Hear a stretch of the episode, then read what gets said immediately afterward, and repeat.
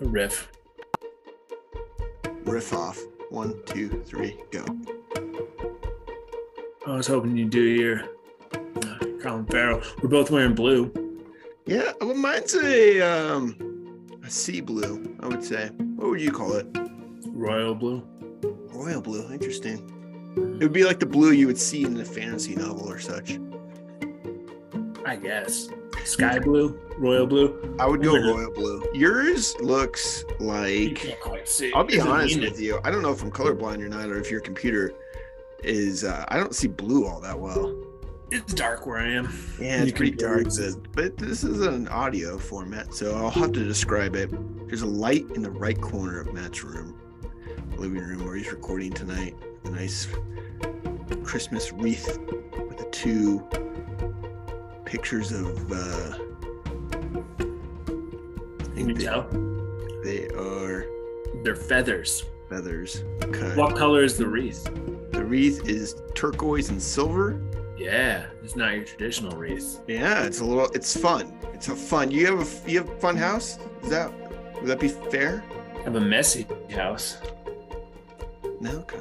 Yeah. I have a Not slovenly. The kid, the kid's to a point where he just likes to throw things. So he'll toddle around and just throw his toys. So things get messy. Does he get that from you? I think. Maybe? Yeah. He sees me just kind of waddling around and throwing things down the stairs and giggling. Kind of like so a king, does it. like a king would. Just Mm-hmm. slovenly. Throwing peasants down the stairway and laughing. Oh, Yeah. oh, And he does it with his little toys. he just takes after old Pop Pop over there. Mm-hmm. Oh, yeah, I know. It's, something, something to maybe you can correct, and maybe he can just kind of like, oh, you know what, we'll fix that. Maybe if you don't want him to throw stuff, you improve your ways. Does he still throw your books around? Yeah. Yeah. Okay. He likes to look at the books too. And he's good. We we read to him. yeah. So that's nice. He's into certain things. I I've read, I, have, I have a question for you. Uh, are you hoping to raise a avid reader, do you care? well, of course I care. Okay. I'm not gonna force it on him if he's not into it, because you gotta play that little Yeah, you gotta. jujitsu mind game, Yes. you know, where you make it worse. But I'm I'm kind of confident. I've read Hop on Pop like 50 times. Pretty good. We're into Curious George now. Um, honestly, uh, uh, what's it, Fox in Socks by Dr. Seuss is harder than most academic lit fic, frankly. So, read out loud. how is Very- your reading out loud game? Because um, Getting better. it's getting better. It's harder than you'd think at first. It is hard. First start tried to read on this podcast out loud, and it's a little tricky.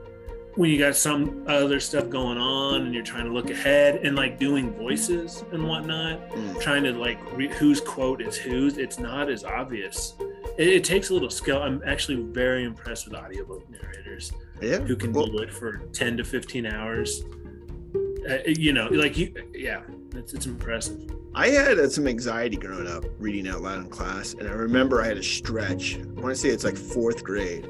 Okay. For you, this won't be like, oh, this is a typical story Peter tells, but fourth grade, I really honed in on my reading out loud. I felt like I was in like the prime of my. You got Okay. good at it I got, I got, like, I had one day where I was like, okay, I got this, and then it kind of all unraveled. But I have that memory, okay, where I'm like, oh, I got this. I got this. And then that confidence has never been the same. you've never you peaked in fourth grade is what you're saying Well, no, I mean reading out loud in class. oh, okay that's skill Not fourth, fifth grade, something like that. I know I didn't have it when we would do where the red fern grows. i hate that book I didn't have it then. I know that. I knew I was a little like, you know what? I'm not. I'm, a little nervous because you would have to read, if I remember correctly. Um, I don't, I don't know if you had this. Everyone had to read out loud. We'd read the book, and when it got to your turn, you either had to read a sentence, maybe it was a paragraph, or you could go as long as you wanted within reason. I don't remember the. I remember going like around. I don't remember the specifics because I was never really that nervous. I mean, we weren't in the same class, so I assume it was slightly different for us, right? Yeah, I'm just saying I, we did the round robin thing or whatever. Yeah, we would take a turn. Yeah. But I, you know, you you, I don't know if you did this, but you would see like where you were, like coming up, and you would kind of count the paragraphs. At least I would. You would say, "Oh, I got a short one," or "Oh, yeah." big-" So you weren't really like paying attention to the story, so it wasn't actually that beneficial to remembering the story. I don't remember where the red fruit grows, but I remember It's it's a it's a bummer. it's a bummer book. So do you think that's where I my my love of bummer books came from? Not paying attention to where the red front Yeah. in. I mean, it's a little bit of a stretch. I think I think the the you're being nervous about reading it out loud won't surprise anybody. Yeah. But I think your your love of of the Of sadness the bummer books. and the melancholia of life in Eastern Europe goes much much deeper. I'm not take- just. I mean, give me the. it would take a whole separate 10 year podcast to get to the bottom of. Yeah. Could be a, it could be a, a very in depth profile. Anyway. Where, where were we going with this? Oh, Reading reading stuff. Yeah. I, I I gained a greater appreciation in college. We would have to go to reading, like uh, readings for either professors or like visiting authors would come and do readings, and there was a difference between good and bad ones. I have to say, there's a there's a breath to like a good reading out loud. There's a Mhm. they take. I think the There's- natural thing is you want to rush it. You want to kind of speed through it almost in a way. Mhm. The natural pauses and Oh, yeah. It, I've, I've noticed with audiobooks, mm, enunciation. Enunciation. You don't think about it too much, but there have been certain ones. Sometimes it's when the author reads their own book and they're maybe not as um, talented Yeah. at reading out loud they are writing. They rush words together and you kind of notice it more. It, it makes you appreciate the other ones, but they kind of run run things together and mumble like Words. this. uh, Would stop this, the words and they. this is going to sound a little crazy? Uh, are words to actually enunciate everything? You words take longer to actually say. That's I not a think very it eloquent way of putting it, but them. it yeah well and it doesn't sound that way when you're reading in your head Yeah. and i think with authors reading their own books you don't think about it and you know you know in your head how the story goes. And if you were to slow it down and read it properly it would feel really off. But i think what a good narrator does is slows down and reads it at a reasonable pace. Instead of sort of rushing it together and like this and then and then you know and then this and then this and then I think poetry is a good example. If you can get a, like hear, listen to a good poet do it, there's a, a flow to it that where it's usually poetry is rather slow or slower than fiction, because there's natural breaks in poetry where you kind of build it in. Um, I saw once David Sedaris do a reading, and he was excellent. At he's reading. hilarious He's yeah. very funny, but he, and I think he's kind of gained some of his his writing's very good, but the way he, he does a lot of his own, would think his own audiobooks. He does a lot of readings He of his does. stuff on NPR and stuff like that. And his He- cadence and timing is really impressive. He is not who I was talking about. I wasn't referring to anybody famous either. But David Sedaris, I actually almost prefer him on audio to reading it. Um, funny people and poets, I think, because they know the timing and the rhythm of their stuff, and they can land the jokes almost better than they read in print. Even I read, uh, I read, uh, I did the audio of uh, Bossypants, Tina Fey's book. Yeah. She reads it. That's just the way to go. Sloane Crossley, Sloane Crossley reads her own books. Okay. Uh, I think a lot of the times it helps if you're writing a humorous book. Know.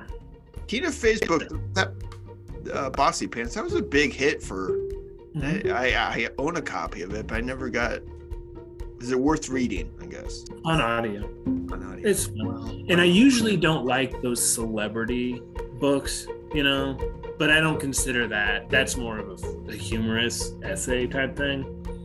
I don't consider that, but I you never catch me reading like an author's or like what's that stupid? It pops up every now and then in my uh, ad, targeted ads. Uh, Prince Harry's new book or whatever. Like I don't care about that. Like the celebrity. I don't consider comedians' books quite in the gossipy celebrity stuff. He's in the news. He's got a new. He and his wife have a new Netflix show. Didn't we fight a war to get rid of those people? Oh god. Why is he? Why is he over here, like talking like in our faces? I getting kind of involved? uh, get, the, get out of they're good for drama. I'm not exactly sure why everyone cares about the royal family. Well, exactly. Right. Okay. They have no power, but they have their big packs. I don't know. I don't They're a big the yeah, British- their mansion. Yeah. Uh, I don't want to alienate our British listeners, but I mean they hey, get it. they might be on our side. I'm not. I think you're anti-monarchy. I am Yeah, man. monarchy as a TV show. I mean, it's fun to watch from like back in the medieval times when they had swords. And, I'll ask you this question: Aren't castles kind of neat as a yeah, human Yeah. invention, like a human Oh, thing yeah. that we've done? Castles. They're fun. They're cool to look at. Yeah. Okay. I I mean, that's a positive. Castles are fun. Who's your favorite king? I don't really know too much about the kings or the queens. Any king doesn't even have to be British. Just Do I need to name one? Man, Any of them? yeah, Um, yeah. I thought the uh, King's Speech was a good movie. So whichever king that was, King was that King George something? George the, The third? fifth, Fifth? Uh, that seems high. Edward the fifth, George the fifth. Ed- was Edward the brother? I think No, we're George really going to alienate our British listeners. Now. Was it Elizabeth's dad? Right. How about we all? How about this, England? How about we just pick? You can't have the same name more than once. No, but that's why they put the. I know, I know, but they're on Charles the third, right? is he is he the third? I think he's the third because the first got beheaded. The second, You're an expert. right? Oh, I'm getting them mixed up. My favorite king, at least as he's portrayed, maybe not in real life, Well, you're but Peter O'Toole plays a really good Henry II. okay. I thought you were gonna say Becket and Becket and, and yeah, Peter O'Toole's my favorite king. I was like, I don't think he was the king, but He plays Henry II in Becket and The Lion in Winter, and it's pretty great. Henry the Second. my Henry II is my favorite. Henry II, as played by Peter O'Toole, That's very specific. is the best king. How long have you thought about this? Is the best king? I don't know how long we've been recording. Uh, I don't know. I don't know. I, I haven't time. I don't Care. The. Lion in our next year's Christmas movie will be A Lion in Winter. Mm, I think it Oh. takes place at Christmas. yeah, an old classic, isn't it? Yeah. Never- Is The Lion in Winter a Christmas movie? No, boy, you're gonna start a Next new, big debate. you're gonna start a new debate. Um, tonight we're gonna do something fun. Before that, welcome to There Will Be Books, a podcast about books and winter. I'm Peter, joined as always by Matt. Matt, we're gonna debate something. I had I had a little well. At the end of this episode, or the second half of this episode, we're gonna be picking a new December book, which is Mhm. one of our favorite pastimes, is adding to our TBR. But I, I was texting with Matt earlier in the week, and kind of we're kind of coming up with ideas for the show. And I mentioned to him uh, the new Cormac McCarthy book. Um, I don't think he needs a whole lot of introduction. Um, he released two books kind of within the last couple months, uh, The Passenger and Stella Maris. And I had put the put the passenger and Stella Maris on library holds months ago. I thought, oh, I'm I'm a fan of Cormac McCarthy. I've read, I was checking, I'd read three of his books: The Road, Blood Meridian, and All the Pretty Horses. Okay. And I was excited, you know, I kind of want to keep up to date with uh new fiction, and I was a fan of this author. And I started reading The Passenger earlier this week, and I, I texted Matt, it felt like homework, and I didn't really want to continue on. And I don't, I guess it was, it, I'll be honest, I, I only got about 20, 30 pages in before I was like, this is going to be like I'm reading something for senior level college class. And I don't really feel like doing that. And should I feel guilty? And I kind of wanted to talk to you about. I'm not going to finish the book right now. I'll be honest with you. I'm going to return the book to the return it. library unread. Um, should I feel ashamed, man? How how, how No. should I feel? Okay. No, I, I, I I don't really feel ashamed, but I'm just kind of playing around here. Well, yeah, well, you know, spaces. I'm gonna. We both, I think, want to be the type of people who have read the new Cormac McCarthy. Yeah. Right. I think on, you know, that's kind of, and so yeah, not not being able to do so. So there's, I mean, there's kind of, if you go on YouTube, you can find all these people who talk about Cormac McCarthy, and there's two camps really. People who and people who love Cormac McCarthy. I saw this one uh kind of reviewer call this the best book in the last 16 years or something. Passenger. Yeah, and it, there's they take it very seriously, and I'm like, okay, that's uh, that sounds intriguing, but it all seems sort of performative praise, I guess. Um, and then there's a camp Yeah, of people who really don't like Cormac McCarthy and think all the people that read his books are kind of these like hipster dudes. Okay, Mhm. now you and I, are we hipster guys? I don't. We might, if somebody wanted to disparage us, they could probably. Th- That's the thing, and we'll get. I'll kind of get one of the things I was going to talk about. We'll get into later the th- the phenomenon of the lit bro, Yeah, which might be a made up Twitter thing. I think it might be. excuse for people to be mean. But you know, lit bros, I think, like David Foster Wallace and Cormac McCarthy, and the gritty, violent male authors would be something a lit bro would like. So I could see somebody who doesn't Hemingway. Hemingway, yeah. Um, so it's interesting. Both those camps of reviewers you just described, I could see both of those reviewers having not even read the book. Like they could churn out a review based on I love Cormac McCarthy and I can call it brilliant without having read it, or I hate him and I can review the new book without having read it. I also had a question to ask myself: Have I outgrown him, or was I just not? So, and you got to keep in mind he's older, and sometimes it's not. So, what didn't you like? Can I? Was it the writing style? Was Well, it's it, it was McCarthy style, and I did the first. I mean, this isn't unfair. This is just. I'm not even really giving the book a fair shot. I understand that, so I'm, I can't. I, mean, I can't judge the book for whatever. But I just had an inkling of, oh, this is going to be a real. I've done the slog before. Blood Meridian is a dense piece of literature, right? And I when I read it, I was fully engaged with it, and I it was a challenge, and I was up for the challenge. I felt like, and I really liked the book. Um, the book, the first section of the passenger, I couldn't make heads or tails of what was happening, and it was, it felt like okay, this is going to be an assignment, and I didn't want to do that.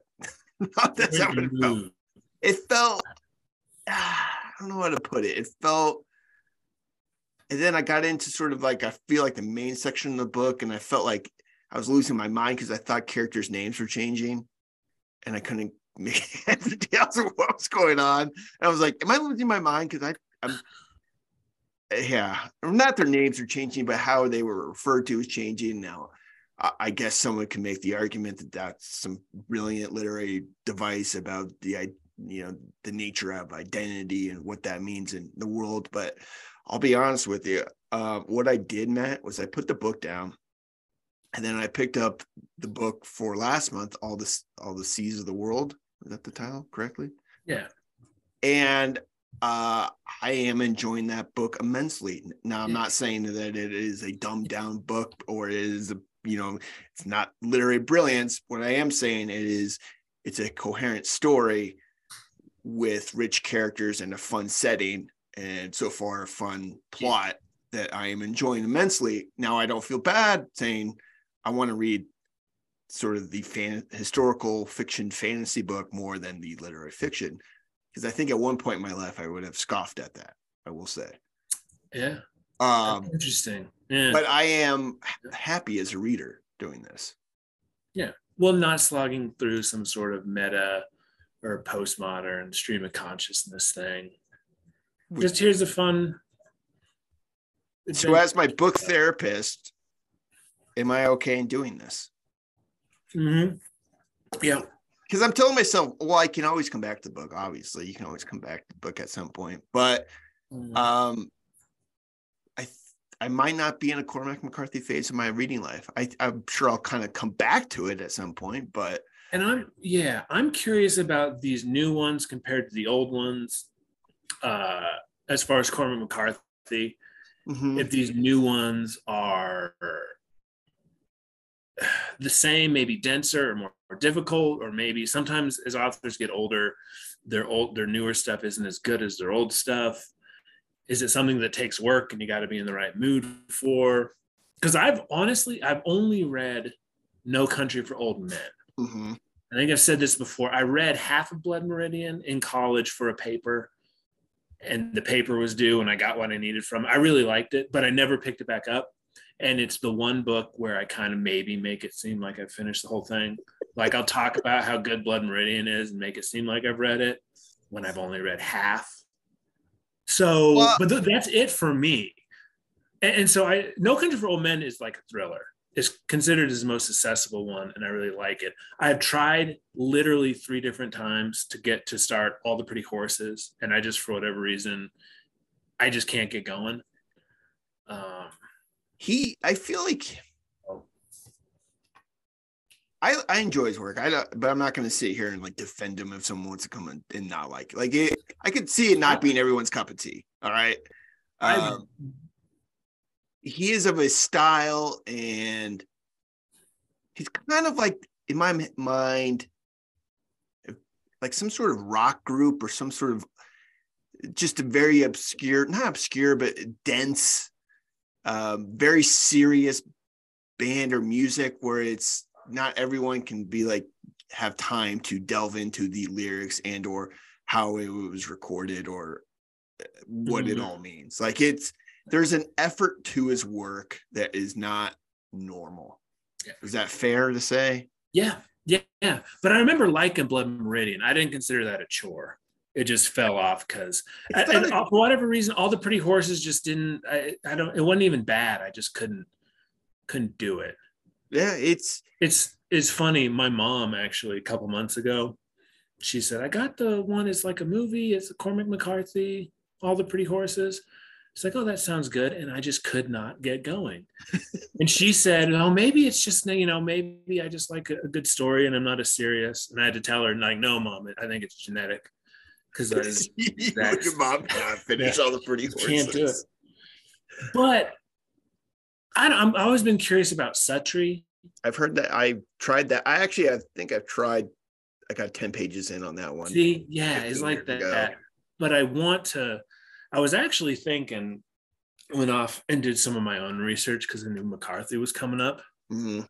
I know this is unscientific, Yeah. but I put a Twitter poll out there. okay. Right. Uh, is it as someone who's reading, who's read embarrassingly little Cormac McCarthy, where should I pick back up? Okay. A lot of the people we interact with in our little Twitter Twitter circle are like, frankly, they're a little smarter than us, and they read like Pynchon and McCarthy Yeah. and Yeah. Franzen and all this stuff. So we actually got a good response. Okay. You know, uh, a, big enough sample size. So here's where I, I had four options. Here's the percentages they broke. I said Suttree, the Border trilogy, which all the pretty horses, the first one. Yeah. I said, uh, I said reread Blood Meridian. You know, because I'm halfway along. You know, like it- I- hey, if we're a duo, okay, we're a duo, right? I So you've- it yeah. counts. It counts. so, and then the fourth option was the new ones, right? Okay. Yeah. passenger, whatever. So what won? Border Trilogy got 42%. Okay. Uh Suttree got 33%. Blood That's- Meridian, I feel like Suttree is the one that's pr- it's sort of the the fans' favorite. It's not the most famous one, but it's sort of the fan. yeah. You know how certain like Spielberg probably has his most famous work, but there's the the film buffs like hmm Close Encounters of the Third Kind. AI or something. Or, Not yeah, I don't know. Well, Not I, not most. I was actually that's my mind went to a movie. Like what's a pot like a Yeah, yeah. but anyway. It's Okay, like like in Howard the Duck instead of Star Wars for George Lucas. kind I'll of. think of a better one after we stop recording. Better analogy. Blood Meridian got 21%. Huh? The new ones, 4%. Hmm. So Okay. they got two votes. So I'm a I little surprised by. Blood Meridian, I guess, in a way. Hmm? Because I think Blood Meridian is the one when you want to sound important and cool, maybe intentionally or unintentionally, that's the one you would throw out as like, well, yeah. uh, that's Who you, the, talk, who you talking to? That's you got to talk about the judge. That's what I've been doing. Judge Holden and the kid. Yeah. Um. That's the uh, inherent violent of the West. Well, I, I was thinking because looking forward to kind of our like New Year's episode, we're Yeah. kind of like our hopes and goals for the new year. I was thinking it'd be nice to do a, a Cormac McCarthy at some point in the next year. And so I was kind of thinking forward to to what to do. And we wouldn't do the new ones. We do I think Possibly Suttree. Suttree, Suttree, or if you've read all the pretty horses, whatever. You know But you know, interesting when we talk about McCarthy and sort of like the difficulty of it all, sort of the denseness of it all. I was thinking back of like recently, what are some books that I thought were not difficult, but like challenging in a way. And surprisingly enough, the one that popped into my head was Dorothy Dunnett. ooh yeah. I thought that was a very like sophisticated Mhm. take on kind of what she was like a genre historical yeah. book. And I thought it was like, oh, she's. I got the sense of. I don't think I've ever gotten the sense from McCarthy that he's like much smarter. He probably is, but like Dorothy Dunn, I was like, oh, she's much more intelligent. She's pretty smart too. Yeah, she seemed Well, very. and that uh, whole book was structured like a complex puzzle, like a chess. Yeah. That was because it is it is technically a historical adventure type thing, and it was fun, but it's also you did have to stop and think, Mm-hmm. like, okay, what's going on? So that was the one that I thought of recently, where it's like, where what was the last book where I was really challenged? That I kind of like, uh, for me, the Red and the Black and Black Leopard, Red Wolf. Yeah, those are good are both nominations too. Those are Kinda both. Um, worthwhile, but it took I would say Black Le- Leopard Red Wolf was the one that I felt that I butted heads with the most. yeah. And yeah, that was just the one where there were moments of brilliance versus moments of confusion and frustration. So I don't know. It's it's it's too. Like uh, I think for a listener, I, I don't think there's a right way. You can kind of there's probably a camp where you're like, oh, you got to challenge yourself and trust it. And I agree with that. But I will also say the K book is very delightful and I'm enjoying it. Mm-hmm. isn't that fun? Yeah. and it's a it's it's it's fun in two ways. It's a good book, and it's like, oh, this is an author who a is still alive. I like to point that out. I thought he was dead. He's not dead. And and B, there's a huge catalog where I'm like, oh, I like this.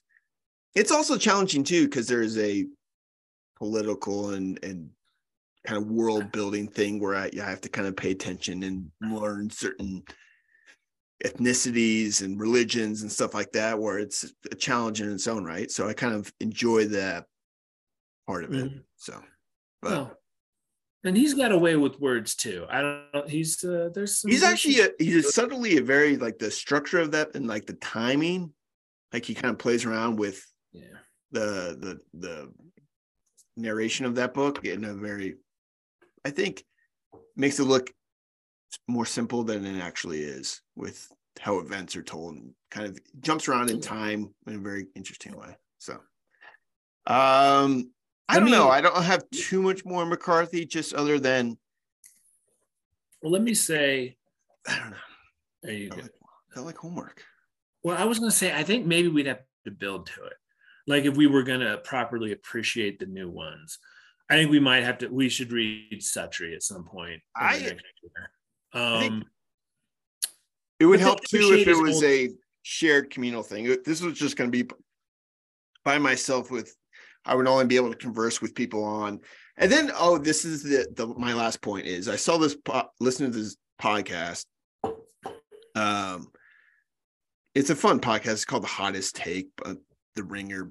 Uh and, and one of the guys did it. He goes, his hottest take was, I don't want to hear your artsy criticism of the new Cormac McCarthy. Like this guy's a genius. We don't need anymore. And I was like, I get it. It's kind of a fun opinion or whatever, but I kind of think there was some seriousness to it.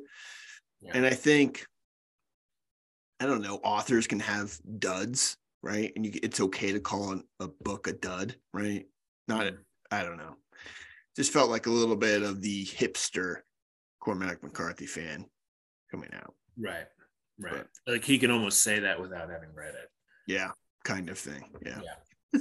so, but yeah, the passenger is going to be a DNF, the old okay.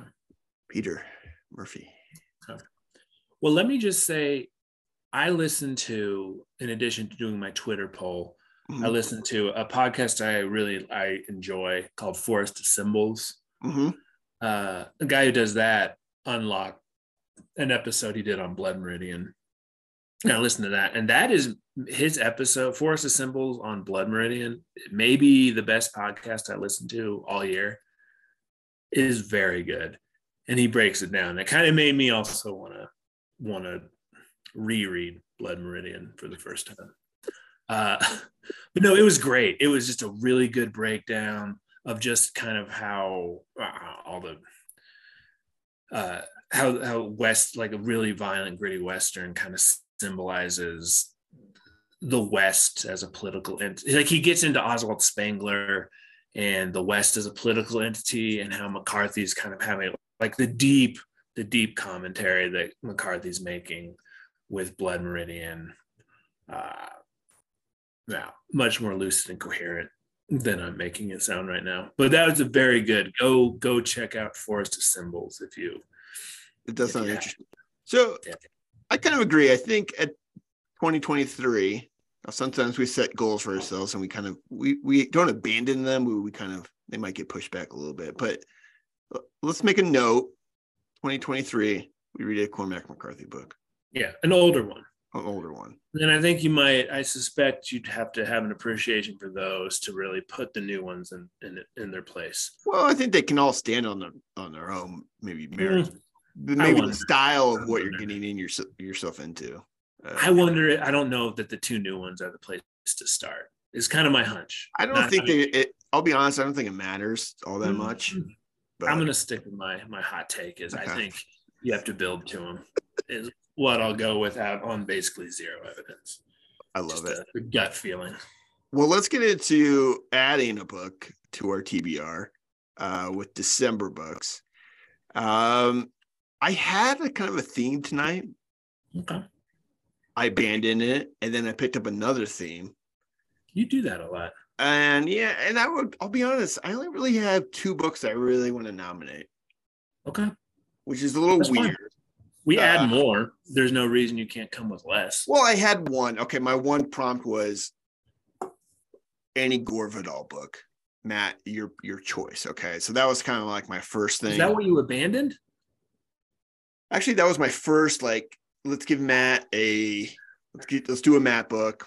Then I thought, what is a kind of holiday? Not a holiday book or something, but what you enjoy during the holiday, like during school, your time off, you're getting watching like cool, like the best movies come out during the holidays. So I thought of some sort of like not a fancy book, but sort of a fantastical world or something like that. That was one of my nominations. I abandoned that. And then my last prompt was um upcoming movies that are adapted from books, and that's where I've got two of my books. Uh, so, so no Gore Vidal. Gore Vidal can be a nomination. You could pick the book. I am. That's how open I am for you to get Gore Vidal in our TBR. I have a couple, so I I just didn't know where to start. Okay. Okay. I will say, don't nominate like the thousand page essay book of his. Well, no. Okay. No. I wouldn't do that. And when I'm not nominated, I have my own thing going on. Because I had a hunch you might do Vidal. And so I had one Vidal ready to go in case you nominated the wrong one. Oh, no. Then I have three different things of books that kind of caught my eye that I want to read anyway. Maybe some have already started. Okay. So we'll see. And then I almost opened with this, but I didn't want to open with football I won our last little bet. And so I have an author just of the essay that we're going to read and talk about for the bet. I was going to bring it up and let you pick the essay, but I pick the author. If we have time at the end. Okay. And it's a lit bro. We're going to be lit bros. We're gonna be lit, bro. Because, yeah, Peter lost. Yeah, We like we hung out this past weekend. I didn't want to, we'll, we'll get, I guess we'll delve into it on the Patreon. Yeah. But I was, I was going to open with talking about that game, but I didn't, I didn't want to depress you and I didn't want to open with football. Hey, we Uh, talked about reading out We loud. did that. before. Reading out loud is just as important. Yeah. It's a community So- service thing. Anyway, so we'll nominate December and then Peter will pick an essay real quick. Are you confident? I think you're gonna win. Oh, the nominations? No, I don't know. I- I, all but If say you backed off the Vidal thing. That throws me off. okay. One of my But- no, nominations is like I'm a 700 page book, so I don't think that's gonna win. What is? One of my nominations, I believe, is a 700 page book. We'll I see. mean, We'll see. We did good. I think last year we did Hogfather, which was, was- a perfect seasonal. That that was really good. crazy. That was So I'm curious. Let's just see how it I goes. completely forgot about Hogfather. Yeah. What a tremendous book that was. Yeah. I'm doing a quick Google search of how long this one book is. Wow. I it's I think you would actually yeah, 721 pages. Okay. Well, Um let me out. start with my first one, which was the my second one I thought that my second prompt, I thought my theme I was trying to come up with. And it's a class. I- I know it more of a movie than a book. I think the book came out, I want to say in the 80s. I could be completely off on that. Um, this was kind of a trendy movie. I think when I was in college, I didn't, I never saw it. It's animated. I'm not a huge animated fan. And that would be the book is Howl's Moving Castle by Diana Wynne Jones. I've seen the movie. See, you've seen the movie. Yeah. I don't want is it it's the movie's good. Everyone says The the movie's really good. Guy had the main character has an earring. Okay.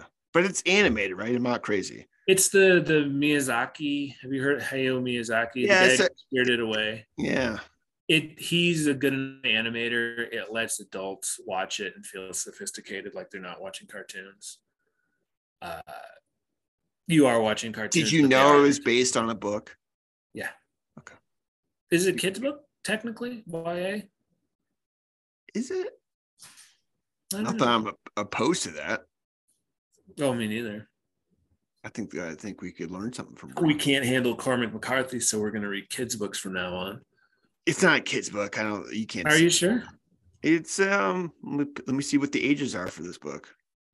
Cassidy. Good old Amazon's gonna say this book is Well, for Is, is Howl's Moving Castle a kids' book? it's in teen. chapter book, but it's not a kid's book. For teens, maybe? She says it's a wife says it's a teen book. nine years and up, Okay. grade level three to seven. Hey, that's when I kind of peaked when my Hey, reading out loud. So You could read it out loud. to you, okay. Wow. That'd be a little weird. We'd have to get other people involved too. All right. So a kid's book, a beginning. It's not a kid's book though. Sometimes kids can. I think adults can learn something from kids' books. Okay. I think in this one, the castle flies and the fire, the fire in the fireplace talks. There you go. That's all So- you need. It's it's part of a trilogy. Did you know that? What's the second one called? Castle in the in the air, and then the third one's House in Many Ways. Oh, I like all the titles. I would have named one uh, "The House Has Landed." Oh, castle has landed. Hey, we were talking about how much we like castles, all right. Let's let's. and this one is a moving castle. This is already a long episode. I feel like let's riff. Let's riff off. Uh, So Howl's Moving Castle. Any traction there? Are we feeling? Let's keep it. Uh, don't I'm gonna Sure. let it float around in the air like the castle. like the castle itself is floating. Howl's Howl's castle. Castle. It's a very okay. Yeah. I don't think Don't worry too much about time. We're it's it's open ended. It's the internet, It's our own. It's the podcast. Wild West. Yeah. Wild West out there. Do you think people are getting upset that I kind of I didn't disparage Cormac McCarthy, but I didn't finish his book? I Ah, think of the I'm thinking too much- wrong I'm thinking too much people. If this episode falls into the wrong hands and it starts with, "Oh man, Cormac McCarthy's really hard," and we wind up picking a children's book. It, it- we might get some, Who cares? flack I don't. from the mean, just from the mean kids. But that our lesson is to just do what we like anyway, and not worry about the bullies. And then people are gonna send your mom emails. You didn't finish all the pretty horse. Ah, you don't get it. Yeah, I brought my mom into it. I'm sorry. You and your your son are like genetically, genetically incapable of reading Cormac McCarthy. you guys like ugly horses. That's- That's all that says. You guys are fans of ugly horses. That's brilliant. It's a fun name for a band, Ugly Horses. Anyway, All the ugly horses. Some of the ugly horses. the ugly horses. That's our band That's name. a smart. Ooh, that's a smart reference. Some of The the ugly People who get it. Yeah. But see, I think if you name something that, then people would assume you're like a uber Cormac McCarthy fan, hmm right? The reference. Be like, oh, cool kids get it. Some of the ugly horses, I guess right. be some of the ugly donkeys. some of the ugly cows. Yeah. Hmm. Just opposite, anyway. Hey, Ah. episode title. Mm, You never t- take my episode title. I just people won't get it. But the list, they'll be curious. They'll be like, oh, I better listen to this. So the title is explained. So- okay, what do you want the title to be? Some, Some of the ugly horses. some of the ugly horses. Okay. I'm calling it, you know what it's gonna, I'm gonna think, oh, maybe he'll do it. And then it'll be called Revisiting McCarthy and December nominations. This was gonna happen when this drops in the day. You know what? You know, this is our brainchild of uh created during the pandemic. I'm gonna go with some of the ugly horses as the title of this episode. I think this is episode 114. I could be off on that, 115, something like that. Somewhere around there. Some of the ugly horses is gonna be. And should I explain it in the notes? Maybe. No. I don't No, just go into, don't explain it. Leave the t- title. This is the mystery. You're more clever with the captions than I am, so. I'm All right. very clever. Matt, let's let's hear your, your first school. nomination. Let's see what we're gonna actually read. All right. Hey, this one I didn't I didn't realize this author or this book existed Okay, I like where Um, we're going. until last week. I was at the library a day or two after we picked the Guy Gavriel Kay book. And then this author, Robert Irwin, had a book called, I think it's All the Wonders or All the Wonders of the World. Well, Wonders Never Cease. And it looked, it looked like a historical fantasy, like one we just chose. It was one of those ones facing out of the library wall Okay. or on the shelves, you know, like you know how they do that. And I was like, oh, that would have been a perfect nomination for. I picked it up and read it as like a historical fiction with a little bit of magical stuff mixed in in Europe in the 1400s. I was like, this would have been perfect to nominate. You know, it was just like a day later. So it's like, oh, weird. And then I read about the author. I was like, I can't believe I've never heard of this guy.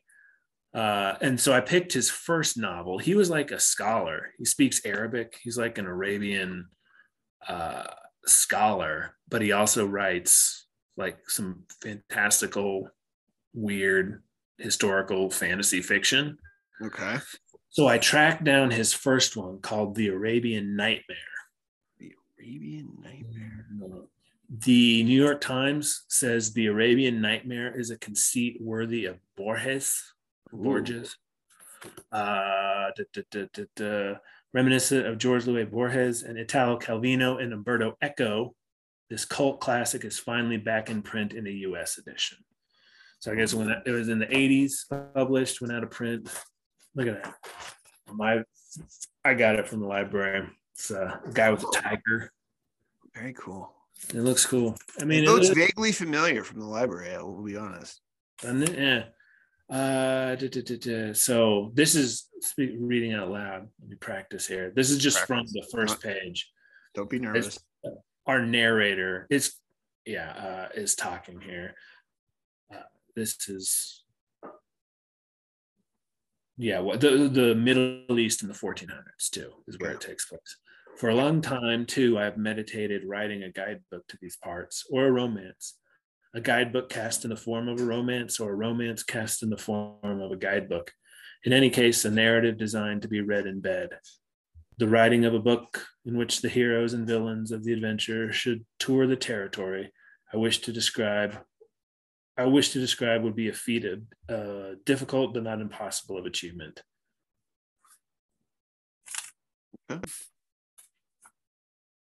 I should have stopped reading a sentence or two before I stopped, but uh, you know, a guidebook that's a romance. Romance is a guidebook. Is That was very intriguing. I've never heard of the author, and I never heard the book. I even until like a week or two ago. I go. seriously, I, I got a little carried away and I checked out uh, all eight books that I could.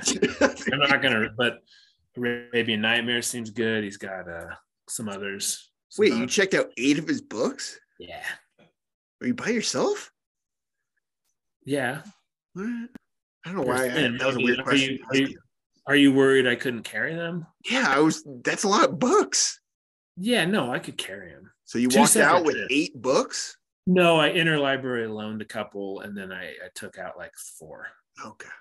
I could carry four books. You look like a, Anyway. fastest reader in this side of the Mississippi. Yeah, well, when I get get home later that evening, I always realize like, oh, I'm not gonna even close to finishing. I love doing that with the library. I don't know if that's just you and I. We check out sometimes like way too many books at once, and it's in the moment. You're like, I just won't sleep, and I'll yeah. I'll read during uh, lunch, and You, it'll, you know, come up with like this ten minute plan of like this is how I'm going to read these. Oh, I books. could read. I'm going to read all these, and then you get home. You're like, oh no, I have to read. So i have to read Life and Fate. And so maybe got carried away, but Arabian Night. I love it. I love And it. it sounds sounds kind of. This is maybe the one that's most up your alley.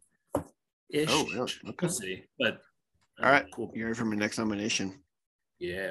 So this book, they changed the title. Let me look this up. Um, but this book is being turned into a movie in 2023. It Is the new M Night Shyamalan movie? Mm. It is starring Rupert Grint and a host of other actors. Who's- I have this weird suspicion that this author, this is, I have no theory. I tried to research this. I couldn't find out if this is true.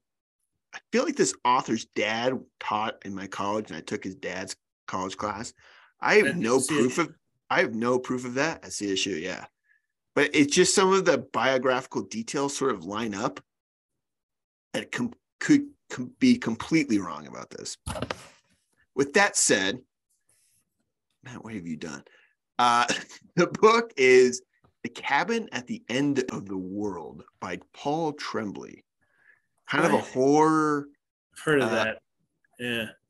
So it is one afternoon as Wen catches grasshoppers in the front yard, a stranger unexpectedly appears in the driveway.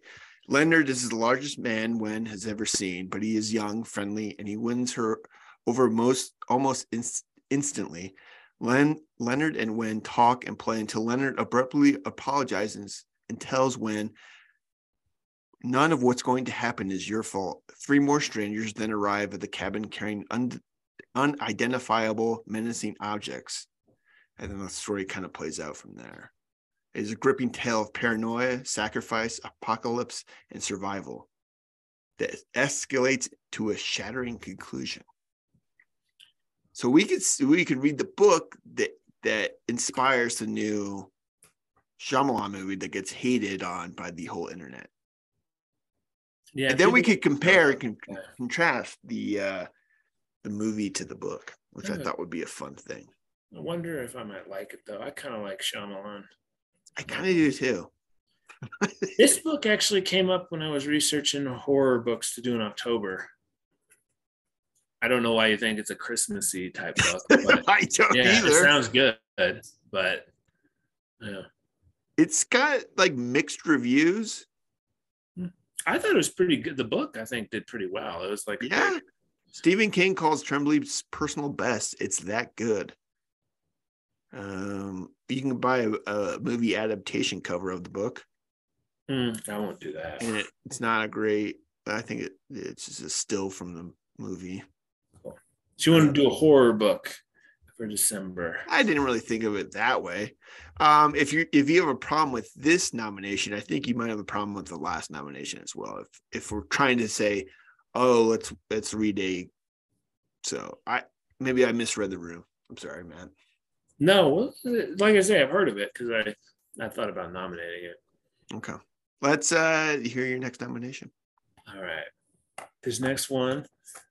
Uh, duh, duh, duh. it's another embarrassing gap in my reading. I haven't really ever read this guy. Uh, Okay. throwback to the 1800s Okay. uh, in America. Not his most famous novel.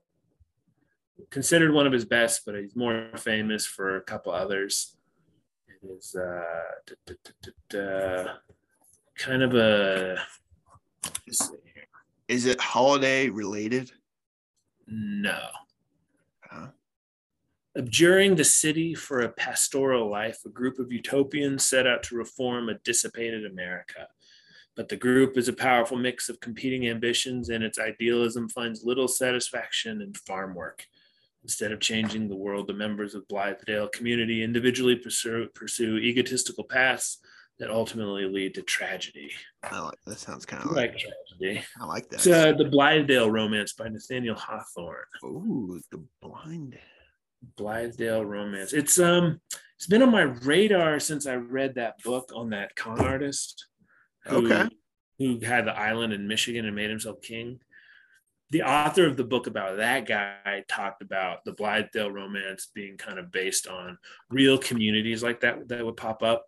Like in the initial wave of industrialization, a bunch of people rejected that sort of uh, life where you work in a factory and wanted to go out to the country and start this utopian community or these utopian communities, plural. Yeah. But it never pound like those kind of things draw sociopaths Mm, or charismatic people who kind of take advantage of the type of people who want to do stuff like that. Have good motives but tend to be kind of naive and easily fall prey to you know con artists and and whatever. So this is like hawthorne's take on that i gather. And i've been circling it for a while and i finally found a copy and so i figured this would be good if we want to be redeem ourselves and try to be serious people. Hawthorne's very. Is he difficult? He's kind of not. I haven't read them. We were supposed to read Scarlet Letter in high school, but I just watched the movie. I'm kind of. I'm kind of drawn to this. I had. I had never even heard of this book. I'll be honest, completely honest with you. I like I said, I think uh, Scarlet Letter is by far like what everybody has to read in high school, and I think House of Seven Gables is more notable now. But this is, I guess, is considered as important. It was big at the time. Okay. I don't. I'm kind of fascinated by that dynamic. You know what I mean? People who mean well, kind of getting, you know, the real world problems, kind of destroying the utopian ambitions. It's a fun theme. Yeah. I Yeah. think. I'm very intrigued by this book. To be completely honest with you, Cool. Hey, hey. I didn't know this book existed until about two minutes ago. All right, Matt. My final nomination is um a book I really want to read. Um, It's it's going to be a movie coming out in July. The au- the director of the movie is one of the best working directors going on. Um, the director said they didn't have to use CGI for one of the aspects of the movie, which seems slightly concerning. Do you know what I'm That he- talking about? That he didn't use CGI? Didn't use CGI, which is a little strange for when I tell you what the movie's about. Hmm. I'm trying to, is it Guillermo del Toro? It's not Guillermo del Toro. Wes Anderson?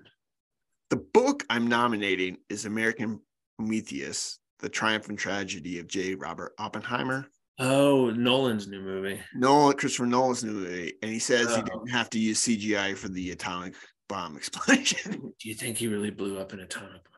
That's what I was. That's what the internet's miniature, wondering. I could see I could see him being the type of director who would maybe uh not a, a literal atomic bomb, but like a little in miniature explosion. yeah, I could see that.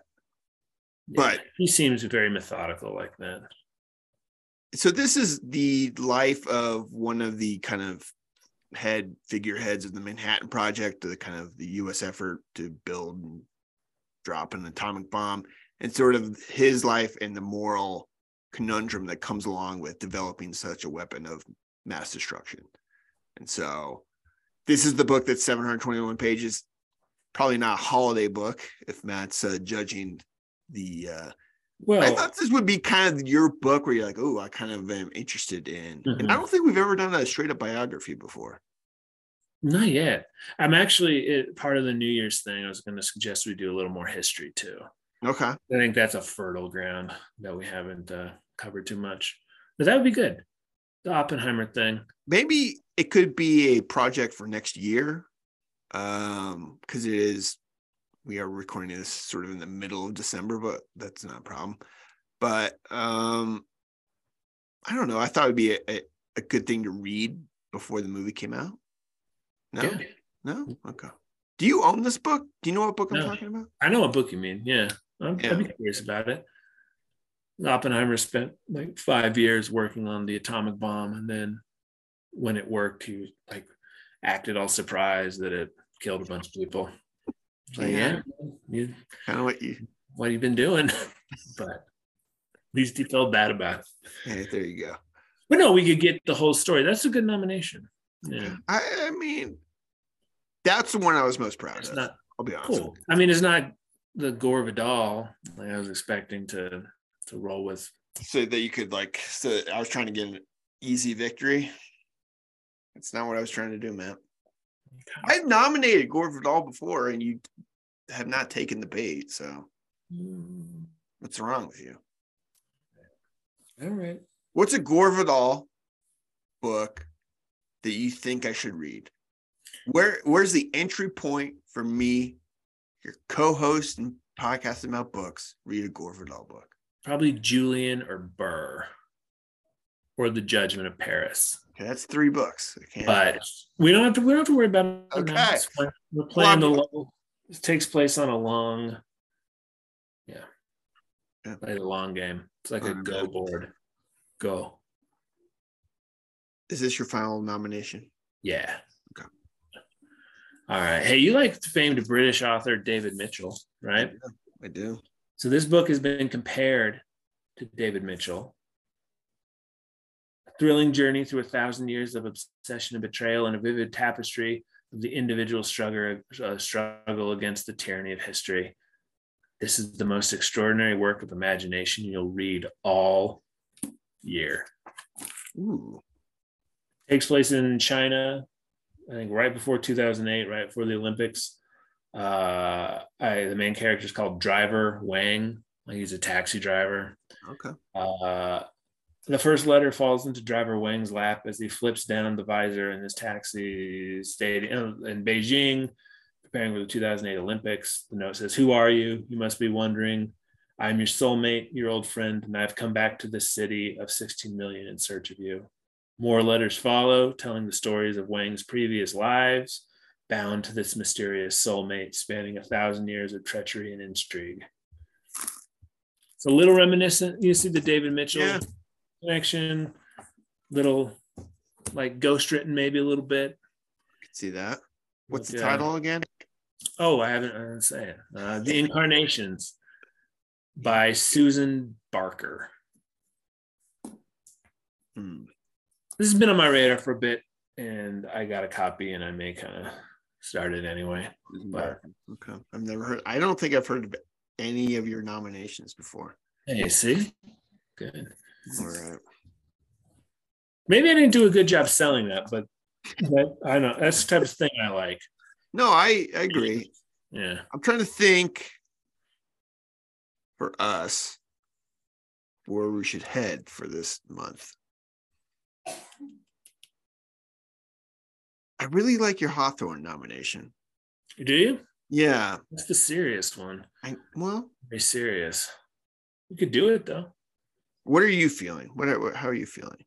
Oh, of yours, probably Howl's Moving Castle, but just because the other one's a horror book and the Oppenheimer one will probably take until June when the movie comes out, realistically, for us to finish.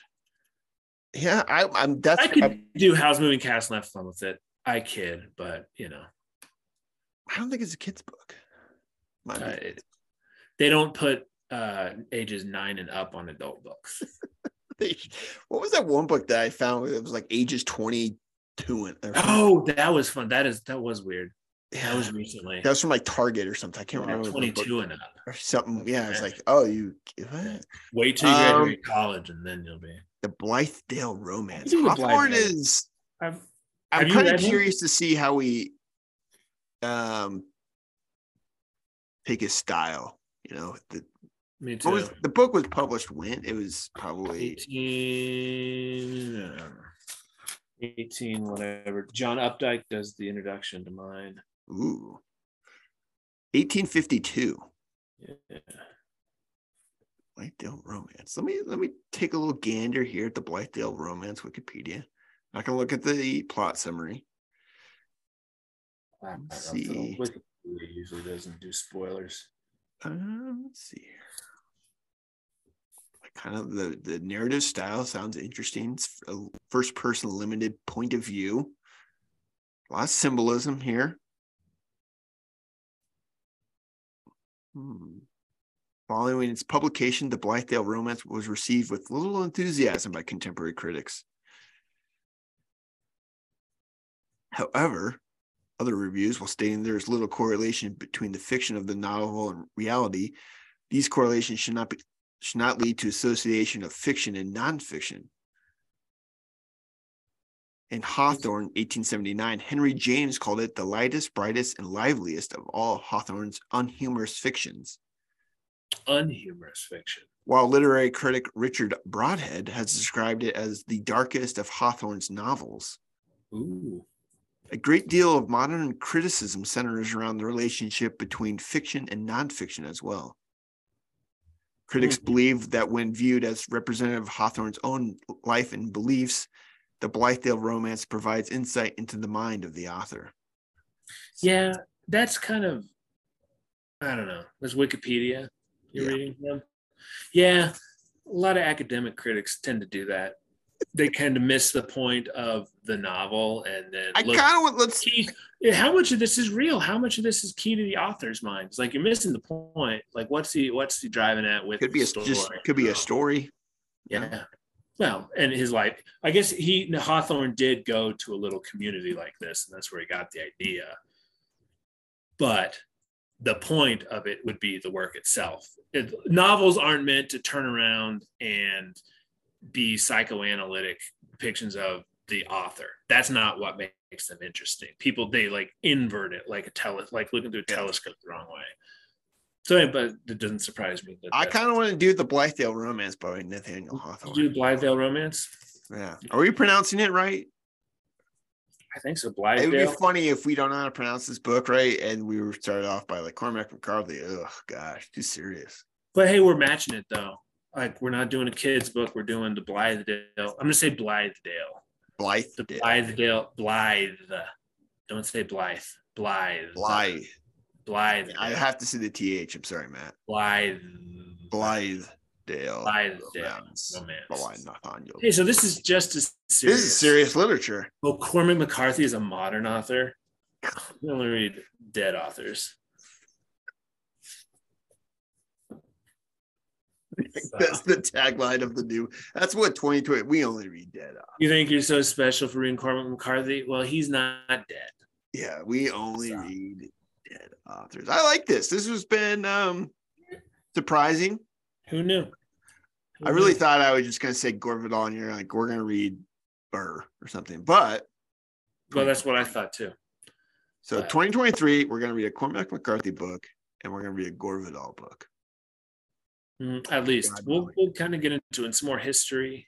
History. Uh, Well, it's not. We'll we'll set up our goals coming up in, in a We'll. coming up. We but- did that uh, a, a year or two ago, and I think maybe we did two percent of them. Yeah, we didn't fall through with any of them. It was but fun to do. It was fun, fun to, to like, do. I'm going to read this, but yeah, we didn't actually do it. So we'll see. Essay, Peter, I say your team lost. It looked like they might w- actually win. you were nervous. And you you we we solidified the bet when you were you were I was at the peak of my nervousness and you were at the peak of your confidence. I wasn't confident. But I won. But like last time, it's just I'm going to pick an essay for us both to read. It's not a punishment. Okay. Uh, like last, so we're going to read famous lit bro and problematic author David Foster Wallace. Okay. His essays, which are is where to start with him. Um, he had really funny, engaging, really well observed essays. And the essay in question. Well, I don't. There's a couple. He's. Okay. I read these back in college. I'm eager to revisit them because it's been a while. But they're what made me kind of really fall in love with him as a writer. So he has a famous essay collection, Consider the Lobster, and other essays. Okay. And the titular essay, don't giggle, it just means the, the title. It comes from the title. Uh, Consider the Lobster as he goes to the Maine Lobster Festival and kind of uh, it's on the do lobsters feel pain? Just the the the, the morality of eating, like that sort I of thing. I kind of like that theme and the, the Much more entertaining than I'm making it sound. But No, you know, just his they're wide ranging meditations that kind of like can be very profound. Yeah. he's a very he's a very good you'll see what i mean. It's hard to describe but you'll see what i mean. And the other one i like from this collection is called host. And it's he goes and just kind of sits in with this uh kind of like right wing uh radio political host in los angeles who is kind of obsessed with oj simpson. And so it like wallace disagrees with the guy politically but it's kind of an just a here's how this here's how talk radio works. Uh, it's actually a really impressive thing to be able to talk just you hours. for three hours it is, is a very good interesting uh, look into that type of world. Those both sound very good. yeah. And then the his other essay the supposedly fun thing i'll never do again. His first essay collection uh the titular essay from that the supposedly fun thing he'll never do again is him going on a cruise Oh, okay. and it's a fun it's, that's a good one too I Uh, kind of have a feeling I like Wallace, the essayist, more than Wallace, the novelist. i think you would his books i don't know if we'll ever get to infinite jest is worth doing but Mhm. it's it's a tough nut to crack okay. But so yeah, I suppose the cruise one. There's another. The I don't know if, if you'll be drawn to it, but the best essay I've ever read on television, and that really like holds up today, especially, it's called E Unibus Pluram, television and U.S. fiction. Mm. It's uh, it's very good. About self-reference, television being a constant loop of self-reference you know, uh, and like, but this like in the early '90s, he he wrote this, so it's only like metastasized from then. So there's a ton to go through, but what, those three or four, if you like the TV one, the cruise, the lobster, cruise, lobster, TV, radio host. I One of to those. pick one of- now, or can I? Oh, you want to gestate? I Think, yeah, think about it. Think about it. You don't have to pick now. Think about it. I'll think about it. You can, yeah. Okay. But I'm excited. He's a. It, it'll be fun. It's a. He's a good essayist.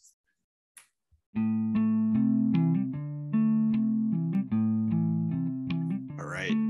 I am excited because I have not read Wallace. Uh, let's do a recap of what we have on our TBR. We do that kind of every episode here. So we have added our newest book is the Blythe. I said, uh, I said the Why TBR. the? Blythe Ro- Dale Romance by Nathaniel Hawthorne.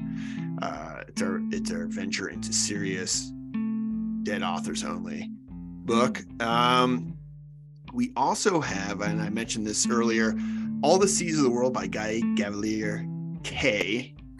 Or is it Guy Gabriel? He is Gabriel. Gabriel. Gabriel. Guy, it's it's a little bit of a tongue twister. Yeah. Uh, All the Seas of the World, that's his latest book. Uh, as a person who has not read him, I, I'm enjoying it quite a bit. So um, if you haven't read Kay before, join us on that book. We also have coming up Drive Your Plow Over the Bones of the Dead. I think Matt is hopefully going to be done with that here shortly as we venture into our Eastern Eastern European fiction, uh, contemporary Poland. Yeah. So seasonal, we have The Master and Margarita, uh, Life and Fate, which is now going to be our 2023 from 2022. We also have The One Future King. I need to start Ironweed by William Kennedy. It's my own project over on the Modern Library Top 100 books. Am I leaving anything out, Matt, on our TBR? It's a it's a fairly manageable TBR right now, It's halfway manageable. except for like one of the books, two of the books are like yeah. Well, we've fallen behind. I will be here done here soon. I'm really enjoying grind your drive your plow. yeah, it's um And then I think once a future king, I think towards the beginning of, of like January, February, we'll start going with that. going through book by book, right? I think that's what Yeah, or at least we'll do the sword and stone. And then the Okay. rest. I like that. So yeah, look for those. Uh, we're doing on Patreon. We're gonna pick our next thriller corner book here after Christmas. So spy thriller. Yes, if you're not familiar, we do some like book clubs over on our Patreon. That's the Thriller Book Club. We do sports ones too, so we've read sports books over there too. Uh, our latest one was The Lions of Lucerne by Brad Thor, where we analyze if uh, our special agent Scot Harvath is indeed an idiot and how he got to save the president. So those are fun episodes we do over there. Um, so if you um, are interested, it's a small fee to support us over there and get bonus content over there, which is uh, uh, a fun thing if you like books. So, and you get a say kind of what books we pick, and, and so Yeah, we're gonna vote, and everybody get uh, all the subscribers get an equal say. So and it's a it's kind of a ranked voting system. So, but yeah, that and it's a it's a spy thriller coming up. spy, spy, Spy thriller. spy So. thriller. If you're curious over there, go support us over there. Um, I think that about covers everything. So, some good books coming up, and we're always adding new books. So, uh, until next time, we'll talk to you later. Bye.